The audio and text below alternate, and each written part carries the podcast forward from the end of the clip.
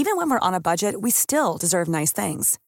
Quince is a place to scoop up stunning high-end goods for 50 to 80% less than similar brands.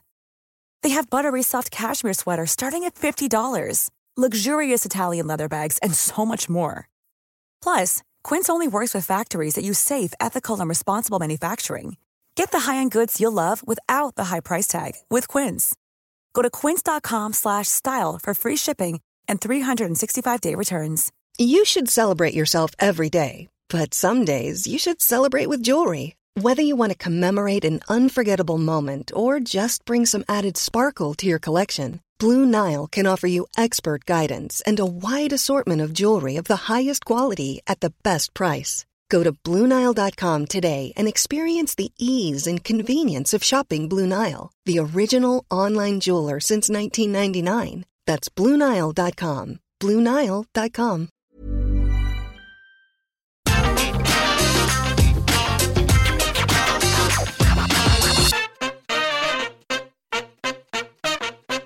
The lost faces from ECW's final few years, because let's be honest, not everyone can be an extreme icon, particularly when your surname shares its spelling with literal phallus. I'm Adam Wilborn from What Culture, and these are 10 wrestlers who vanished when ECW died. Number 10, Chilly Willy. You get it? It's funny because it could mean a man's genitalia is feeling a cold breeze. He's not officially retired, but since ECW folded, there's not been much for Chilly Willy to get stuck into. You'd be forgiven for not remembering him, as just 14 of Willy's 53 matches under the ECW banner were ever televised. He did, however, unsuccessfully challenge Rhino for the ECW World TV title on an episode of ECW on TNN, while the 2000 November to Remember pay-per-view saw him involved in a flaming tables match alongside Balls Mahoney. Gillia's Charge 2001 would ultimately mark Willy's final in-ring appearance on any televised wrestling product, as he and Mahoney, Chilly Balls, anyone, went to a 1-minute no contest with Simon Diamond and Swinger. Number 9, Bill Wiles. Bill Wiles wasn't necessarily used in such a role that benefited his career, as he was often utilised to do the job for other higher-ranked ECW grapplers. Everyone from Taz, Bam Bam Bigelow, and Axel Rotten scored a win over Wiles. What was interesting about Wiles' ECW journey is that he first began in the company as a construction worker. He was responsible for the physical creation of ECW's rings and for hauling heavy equipment around backstage. So in a way, he was more important to the success of ECW than first meets the eye. On screen, Bill Wiles' most prominent run came as a part of Louis Dangerously's Dangerous Alliance, teaming frequently with CW Anderson. Unfortunately, they are very much a forgotten piece of ECW's tag team puzzle, as was Wiles' subsequent pairing with The Prodigy. He's wrestled only occasionally since, and almost exclusively for Monster Factory Pro Wrestling, where he's also a trainer. Number 8, Jason. If you're a long-time viewer of early 90s WWF Superstars episodes, then the name Jason Knight may not be much of a surprise to you. He wrestled frequently as an aimless goober for both the WWF and also for WCW, acting as an enhancement talent for the Mountie, Lex Luger, and the Beverly Brothers, amongst others. In ECW, though, Knight, later known simply as Jason, found decent success in his first stint, enjoying a relatively short run as the World Television Champion. With this reign, the Waterbury, Connecticut native attained a multitude of wins over Mikey Whipwreck, the man he defeated for the strap. But ultimately, Too Cold Scorpio ended his reign after 83 days. That aside, Jason largely floundered. He would be defeated by the Sandman, the Blue Meanie, and Chris Chetti, more on him a little bit later on, whilst also trying out his hand and managing some rather important clients. The Eliminators are perhaps his largest names. Post-ECW, Jason has wrestled just 50 recorded matches. Although this seems like a great deal, none of these were for noteworthy promotions other than a single tag team match on an NWA TNA event. Number 7, Big Sal E. Graziano. Big Sal E. Graziano, the colossal 600-pounder from the full-blooded Italians, literally did vanish upon the death of Extreme Championship Wrestling. He wrestled just two matches after his time there was finished. What's fascinating is that the other 61 of his matches of his career were all contested in ECW. Owing to his large frame, Graziano was largely restricted to tag team bouts only. On the rare occasion he did compete in singles action, they didn't last very long. At the 2000 Heatwave pay-per-view, for example, Big Sal defeated Balls Mahoney in just 2.5 minutes. He was never intended to be a credible in-ring performer, though. He acted perfectly in the henchman role, as he was literally this larger-than-life guy who had the perfect grasp on comedy within wrestling. Sal will never be in the running for ECW's greatest wrestler, but in the silent background role, he was untouchable. Number 6. Scotty Riggs. You likely remember Scotty Riggs mainly for his and Marcus Alexander Bagwell's American Males pairing in WCW. Under the alias of Scotty Anton, however, Riggs was also part of ECW in its dying stages, debuting in the middle of 2000 as an ally of RVD. Until, of course, he turned on Rob Van Dam shortly after, in turn costing him his 2-year undefeated streak. Scotty's tenure in ECW, largely spent as a hired gun within the network stable, was short-lived. Unfortunately, personal and health issues prohibited Riggs from pursuing much of a wrestling career after ECW. He did, however, find a brief slew of success in the Turnbuckle Championship Wrestling Company, becoming a 3-time TCW heavyweight champion and a 1-time tag team champion. Here's a cool fact. A crocodile can't stick out its tongue. Another cool fact, you can get short-term health insurance for a month or just under a year in some states. United Healthcare short-term insurance plans are designed for people who are between jobs, coming off their parents' plan, or turning a side hustle into a full-time gig. Underwritten by Golden Rule Insurance Company, they offer flexible, budget-friendly coverage with access to a nationwide network of doctors and hospitals. Get more cool facts about United Healthcare short-term plans at uh1.com. One size fits all seems like a good idea for clothes until you try them on. Same goes for healthcare. That's why United Healthcare offers flexible, budget-friendly coverage for medical, vision, dental, and more. Learn more at uh1.com.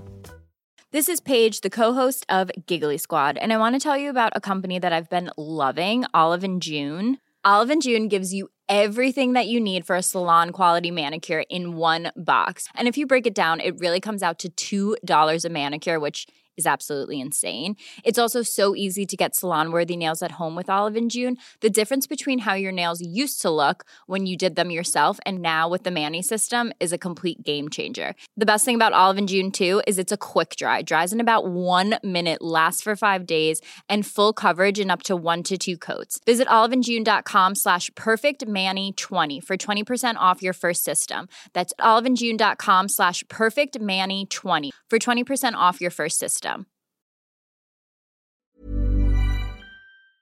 Number 5. Chris Chetti. For just over 4 years, Chris Chetti starred on the ECW roster, having been trained by Mikey Whipwreck and Taz, the latter of whom is actually his cousin. Chetty's ECW career took a while to get going, as he previously competed under 2 other aliases, Chris Vanderlei and, more humorously, as GQ Gorgeous. It was as Chris Chetti that brought him the most success, though. His partnership with Nova is what he was most known for. Although they never captured the ECW Tag Team Championships, the pair enjoyed bouts with Danny Doring and Roadkill, the Impact Players, and Gato and Jado. After losing to Nova at the 2000 November to Remember pay-per-view, Chetty's time in ECW was up. He wrestled around the North American indie circuit from 2000 until 2005. Number 4. Francine. You don't remember Francine's body of work in ECW much for her wrestling work, as she was far more notorious for her managerial services, be it in the corner of Tommy Dreamer, Stevie Richards, or indeed as the leather-clad dominatrix manager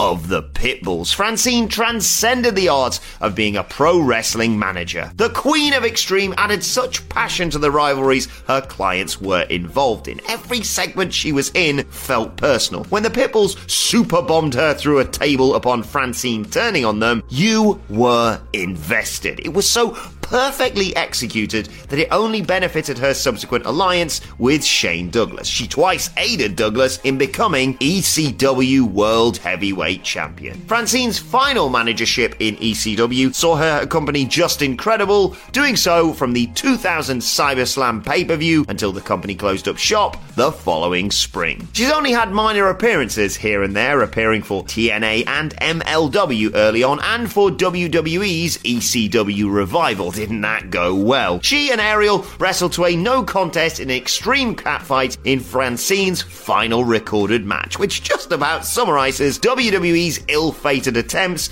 at bringing back the land of the extreme. Number 3, The One-Man Gang. The One-Man Gang appeared for a brief period in ECW between September 98 and October 99, during which he lost a slew of matches to the so-called giant killer, Spike Dudley. The first of those losses, Dudley was victorious in just 42 seconds. The real-life George Gray's existence in ECW was effectively that of a jobber. He put over RVD, Sabu, and Shane Douglas, who was the World Heavyweight Champion at the time. Upon departing ECW, the One-Man Gang appeared in all manner of events. He wrestled Abdullah the Butcher on the infamous Heroes of Wrestling card, spent a chunk of time in Puerto Rico wrestling for the World Wrestling Council, and most surprisingly, teamed with Demolition's Axe and Smash during the 2008 Chikara King of Trios tournament. His retirement match in 2009 saw him rather fittingly defeated by Jim Duggan, who famously eliminated the One-Man Gang to win the inaugural Royal Rumble match. Number 2, The Prodigy. Debuting with ECW in August 1996 after training under the Dudley Boys, Taz, Perry, Saturn and others, The Prodigy was a mainstay with the company through to the final hour. Most notably, you may remember him alongside The Prodigy